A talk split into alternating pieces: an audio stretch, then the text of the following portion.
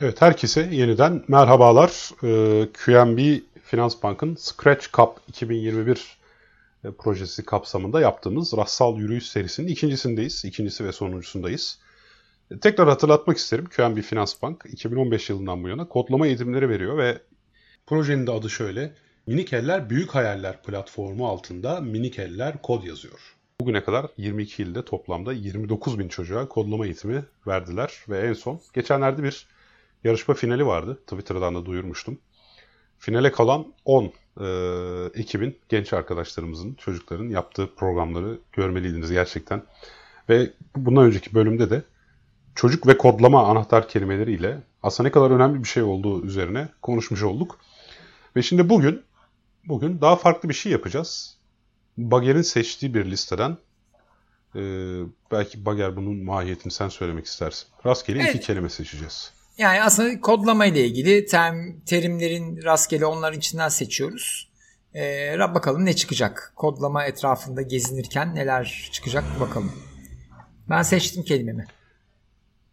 Nedir abi? Otonom. Otonom. Ben de basıyorum. Otonom. Peki. Bana evet, da otonom. Çok çok çok acayip en küçük kelime geldi. En küçük bilgi birimi geldi. Ne? Bit. Bit. Ha, süper. Evet. Güzel. Bak, bit deyince evet. aklıma bir şey geldi. Oradan başlayayım istiyorsan. Mesela diyelim ki biz seninle farklı şehirlerdeyiz ve ben sana hava durumu bilgisi veriyorum. Ve Hı-hı. buradaki önemli bilgi de yağmur olup olmaması. Şimdi ben sana Güzel. bir gönderiyorum. Bir, bir diyorsam yağmur var. Tek bitlik bir bilgi. Sıfır diyorsam yağmur yok. Hı-hı. Hatta hatta hmm. benim olduğum yerin özelliği genelde güneşli olması olmasıysa, sadece yağmurlu olması zaten ekstrem bir durumsa, hiç bilgi göndermeyip sadece yağmurlu günlerde bir gönderebilirim. Şimdi ben bunu James Say'ın kitabında okumuştum. Yeni Aa, Dünya, Yeni Ağ. Ama şey sorunu olmaz mı? Yağmurun ne zaman bittiğini anlayamam ben o zaman. Yok, o bilgi önemli değil. Sen sadece o gün yağmur yağdı mı yağmadı mı onunla ilgili. Ha, günlük. Tamam, okey, anladım. Günlük. günlük. Evet, evet. Ve hani zamanında buna çok kafa patlatmışlar. Bilgi teorisinin temellerini oluşturan sorular bunlar. Hani hı hı. E, bir bilginin maliyeti ne falan diye. Hatta kitapta şeyi de anlatıyor, tavsiye edeyim. E, termodinamikle bilgi teorisi ilginç bir yerde birleşiyorlar. Yani o hı hı. E, bir kaptan diğer kaba, yani normalde daha düşük basınçlı bir kaptan daha yüksek basınçlı kaba, biliyorsun şey, serbest bırakırsak hava akmaz. Tam tersi yönünde akar. Çünkü termodinamik bunu gerektirir. Hı-hı. Ama hani araya bir kapı koysak ve tam o kapıya moleküller gelmek üzereyken açıp diğer zamanlarda kapatsak. Düşük Hı-hı. kaptan, düşük basınçlı kaptan, büyük basınçlı kaba aslında hava aktarabiliriz. İşte bunun gerektirdiği enerji maliyetiyle o az önce bahsettiğim tek bitlik bilgiyi aktarma maliyeti aynı çıkıyor. İkisinin formülü aynı çıkıyor. Çok enteresan bir şey. Kitapta Hı-hı. okuduğum zaman çok büyük hayranlık evet. duymuştum. Asla, yani hayat bir şekilde köklerde aynı formüllere dayanıyor gibi görünüyor. Evet, entropinin kanunlarına doğru gidiyor aslında orada birazcık galiba. Yani bir şekilde bunun benzer şeyleri ben de mesela farklı dil şeylerinde görüyorum. Hayvanlar nasıl iletişim kuruyor? İnsanlar nasıl iletişim kuruyor? Çiçekler nasıl iletişim kuruyor? Kaç tane koku salgılıyor vesaire? Kaç bit falan, bunları ölçebiliyoruz ve oradan dilin karmaşıklığını falan da çıkartabiliyoruz. Ya oralar çok e, garip aslında. Ve zaten şey çok büyülü. Her şeyi bitlerle ifade edebileceğimizi anlamak inanılmaz bir şey aslında, bence keşif. Yani Morse alfabesi de buna benziyor bu arada. Morse'da da kısa ve uzun var. Hadi belki bir de ara var yani. Orada bitlerle bayağı bit üzerine haber veriyorsun diğer tarafa. Ve çok kompleks bir şeyi aktarabiliyorsun. Ve orada da şeye bakıyorlar mesela. En sık kullanılan sembolün frekansı ne? Benford skalasına göre dağılıyor mu mesela bu? O dilin kompleksitesi, karmaşıklığı vesaire. Mesela atıyorum şey çok komik. İtalyanca'da veri transferi dakikada kaç bit diye bakıyorlar. İspanyolca'da nasıl falan gibi. Ve dillerde aynı hızda veri transfer edildiğini görüyorlar. Bazı diller kelime yapıları gereği daha uzun cümlede anlattığı için o dillerde daha hızlı konuşuluyormuş mesela. Gerçekten yani veri daha yavaş gittiği, yani dil atıyorum yazılı okurken İtalyanca atıyorum daha yavaş aktarıyor veriyi. O yüzden sözlü dili daha hızlı konuşmaya sebep oluyormuş.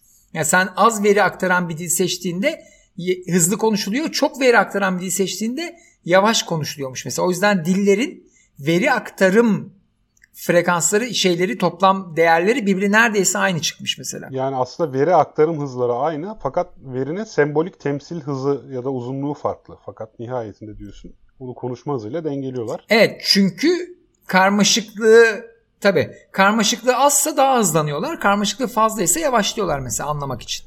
Yani semantikle sembolik arasında bir ters orantı var.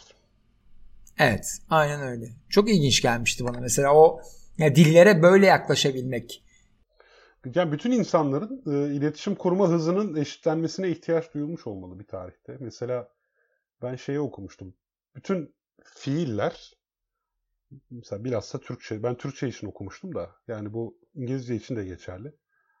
Fiiller tek kelime. Özellikle harekete dayalı fiiller. Çünkü hani at üstünde ya da savaşta birbiriyle iletişim kurarken tek hecede derdini anlatmak zorundasın. Git, vur, kır, kaç hmm. gibi. Yani e, ve bu fiiller hep kısa. Tek hece. Tek şeyde, Vay, yani, tek avazda şey. söyleyeceği şeyler. Vur, dur, yap, et, kır. Muhtemelen de bir bir de mu, mu, muhtemelen de birbirinden farklı seslerdedir. Benzeri de yoktur yani. Değil mi? Ayırt edilebilmesi için. Yanlış anlamaları önlemek mi? için. Tabii tabii. Mesela go, come, tabii. bend, hit. İngilizce'de de böyle. Fransızca biraz farklı. Fransızca'da evet. savaşmadılar herhalde. Daha evet yani evet gerçekten ama bu çok çok acayipmiş. Hiç düşünmemiştim bunu yani. Tek heceli olması. Mesela şey fiiller tek heceli değil. Yani eylem mi daha yavaş olabilecek fiillerde belki olmalıdır. Savaşta ihtiyaç duymayacağın şeyler. Düşünüyorum. Yani. Bulamıyorum. Hani yani. oyna, oynamak. Evet, evet, evet, iki evet, hece. Evet. İşte yapışmak.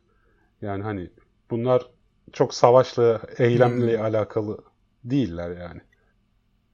Yani çok aciliyeti olmayan, yavaş konuşulabilecek şeylerde iki heceliler oralarda yer bulmuş olabilir kendilerine. Ya bu çok Tam ilginç bak işte. Hani evet. Dikkat gerektiren yani, konularda da daha uzun olabilir. Daha çok dinleme gerektiren eylemler falan. Evet. Aynen öyle. Mesela Çince daha eski bir dil olduğu için tek heceli olabilir mi acaba yani bir sürü şey. Ee, hece sayısı çok fazla ya orada da mesela. Orada da hece karmaşıklığı belki böyle olabilir mesela. Bu da hmm. ilginç. Yani eski diller daha az heceli miydi acaba? Ona gitti kafam şu anda yani. Bir dilin daha çağdaş bir dil olduğu hece sayısından anlaşılabilir mi kelimelerdeki vesaire ee, gibi. Mesela Almanca'daki modern kelimeler daha uzun bileşke kelimeler mesela. Bu bunlarla ilgili olabilir. Neyse şey kaldı burada. Otonom çok alakasız yerde kaldı. Ben de tam ona gelecektim. Dil dil dil çok otonom gelişen bir şey değil mi zaten? Ben bağlayacaktım. Hmm. Ama sen bence istediğin gibi başla. Ya otonom çok ilginç bir kelime. Benim çok sevdiğim bir kelime. Yani aslında bir yap, yapının kendi kendine yönetmesi üzerinden bir kelime. Mesela robot kelimesinin e, eski hali yani bin dokuz yüzden önceki hali oto, otoma, otomaton. Biz otomaton falan deriz. Otomat denir hatta Türkçe'de. Ona da benziyor mesela otosu oradan geliyor. Otonom olması bir sistemin kendine yeterliliğiyle ilgili. Dolayısıyla burada şey bana ilginç geliyor. Yani otonom bir yazılım yazma fikri çok ilginç geliyor. Yani bir sistemin kendine yetmesi. Çünkü normalde şey gibi ya otonom olmayan ne o zaman? Uzantı mesela. Yani çekiç benim uzantım. İşte bir yazılım yazıyorum. Benim hesap makinesi yazılım benim uzantım. Ama sen mesela öyle yazılımlar yazman gerekiyor ki özellikle hava kontrolünde falan var. Sistemin kendi kendine bir uyarı, acil durum var mı yok muyu tespit edip haber vermesi gerekiyor mesela. Bu daha otonomisi yüksek bir yazılım oluyor. Yani sana sürekli haber vermiyor, sana gerekli yerde haber vermeye başlıyor. Ya da işte kendi içinde problemleri çözüyor. Mesela bu mühendislik sistemlerinde falan çok var aslında. Kendi kendine o problemi çözecek yapılar kurma hikayesi. İdealde tabii ki şey yani bir canlı kadar otonom olabilir mi? Yani bir varlık kadar otonom olabilir mi bir yazılım? Bu da beni çok ilgilendiriyor. Biz e, otonom sanat makineleri diye bir atölye yaptık. iki sene Nesin Matematik Köyü'nde, Sanat Köyü'nde. Pardon. Orada mesela bunlarla uğraştık işte. Yani bir sanat makinesi kendi kendine sanat yapabilir mi falan, bu soru bana çok ilginç geliyor. Bir yapının otonomisi. Sanat makinesi kelime çifti bile böyle kulağa enteresan geliyor. Yani. Evet. Otonomi bu arada aynı zamanda bir uluslararası ilişkiler terimi. Orada da işte kendi kendini yönetme hmm. becerisine, bağımsızlığına erişmiş topluluklar için kullanılıyor. Yani devlet olma, bağımsızlığını kazanma, hani otonomisini kazandı gibi. Yani orada da çünkü hmm. aslında yine bir önceki bölümde konuştuğumuz konuya referans vermiş oluyoruz. Hani devletlerin de yazılımı var. Kanun, kitap dediğin şey. Devletin yazılımı zaten dediğimiz hususa geliyoruz. Aslında hani biz uçak kazalarını Shell diye bir modelle inceleriz. Bu Shell'deki S zaten software, H hardware, E environment, L de liveware. Bir L daha var, o da liveware. Çünkü bütün kazaları liveware software ilişkisi, liveware hardware ilişkisi, liveware environment ilişkisi ya da liveware liveware ilişkisi olarak şey yapabiliyorsun. Açıklayabiliyorsun. Liveware ne demek? İnsan, canlı yani. Hmm. Hmm. Yani aslında bütün sistem dediğimiz şey bir shell'dir. Yani bugün baktığımız zaman bütün sosyo-teknik kompleks sistemlerin hepsi tamamen shell'den oluşuyor. İşte bir yazılım var, bu yazılımı işlettiğim bir donanım var. Tabii ki bunun dış çevresi var ve içerisinde insanlar var birbiriyle etkileşime giren. Hmm. Ya bu devlet de olabilir, herhangi bir yazılım da olabilir. Bu işte basit bir sistem de olabilir, kooperatif de olabilir, restoran da olabilir. Ama tam olarak olay da bu galiba. Yani bir sistem yaklaşımı geliştirdiğin zaman e, her yerde bu unsurları buluyoruz. Bana şeyi çağrıştırdı, sibernetiği çağrıştırdı. Yani sibernetik aslında sistemde insanlar ve e, yazılımlar, araçlar arasındaki ilişkiyi kurma bilimi olarak tanımlanıyor. Tam olarak aslında bir sibernetiğin alanı gibi Shell. Yani öyle bir bakış açısı var. Çünkü olaya sadece yazılım, sadece donanım gibi bakmıyor. Komple bütün sistemi, insanı da içine alarak, e, ortamın özelliklerini alarak sibernetik bir açıdan inceliyormuş gibi geldi. Evet, dolayısıyla bir yapının bu tip bir şeyde otonom olması ne demek diye baktığında, yani otonom şey demek değil çünkü bir yandan da. Yani sistemde e, yine var ve başka otonom sistemlerle etkileşime geçiyor ama sanki bir seviye atlama var orada gibi. Yani çünkü bir ülke bağımsızlığı ilan etse de ticari olarak kukla gibi kullanılabilir mesela, anlatabildim mi? Yani ticari olarak uzaktan yönetiliyor uydu olabilir. Uydu ülke olabilir. Gibi. Dolayısıyla, evet, uydu ülke. Evet. Dolayısıyla otonomi de aslında biraz illüzyon olabilir yani. Yani seviyeleri olabilir. Yani daha otonom, daha otonom diye bir sigorta testi yapabiliriz bir sisteme. Daha otonom nasıl olabilir bu sistem gibi. Ee, evet, ilginç, güzel. Yani otonominin derecesi var muhtemelen. Yani ona bakarsan hani tam otomatik hmm. bir fabrika düşünelim. Full otonom. Yani her şey otonom ama önünde sonunda o bozulduğu zaman tamirata birini çağırmak zorundasın. Yani dışarıdan e, ya da yazılımının güncellenmesi gerekecek. Bunu çevreyle bir etkileşim olarak mı görebiliriz yoksa bunu otonomi seviyesini azaltan bir faktör olarak mı görürüz? Ama işte hatanın tipine bağlı olarak bazı hataları kendisini çözmesini sağlayabiliriz. Değil mi mesela, yani dışarıda mesela elektrikler kesildi. Bu karanlık fabrikalar tam dediğin gibi şeyler. Hani insana ihtiyacı olmayan fabrikalara karanlık fabrikalar deniyor ya. Onlar ona benziyor ama e, şey gibi ne kadar uzun süre dokunmazsak otonom olduğunu kabul edeceğiz bilmiyorum. Yani bence dokunma ilişkisinde bir sorun yok. Hatta şöyle de olabilir. Fabrika otonom ama işte bir malı alınmıyorsa ve beğenilmiyorsa yorumlara bakıp kendi yapısını değiştiriyor da olabilir. Oo, benim kafamda öyle bir şey vardı. Bir şey. Heh. Evet, kafamda bir sergi fikri vardı öyle. Sergi şey yani seyirci geliyor ve sergide sürekli rastgele görseller var. Seyirciler hangi görsellere daha çok bakıyorsa ona göre diğerlerini değiştiriyor. Ve sürekli sergi seyircilerin tepkilerine göre kendi kendine kürate edip değişiyor.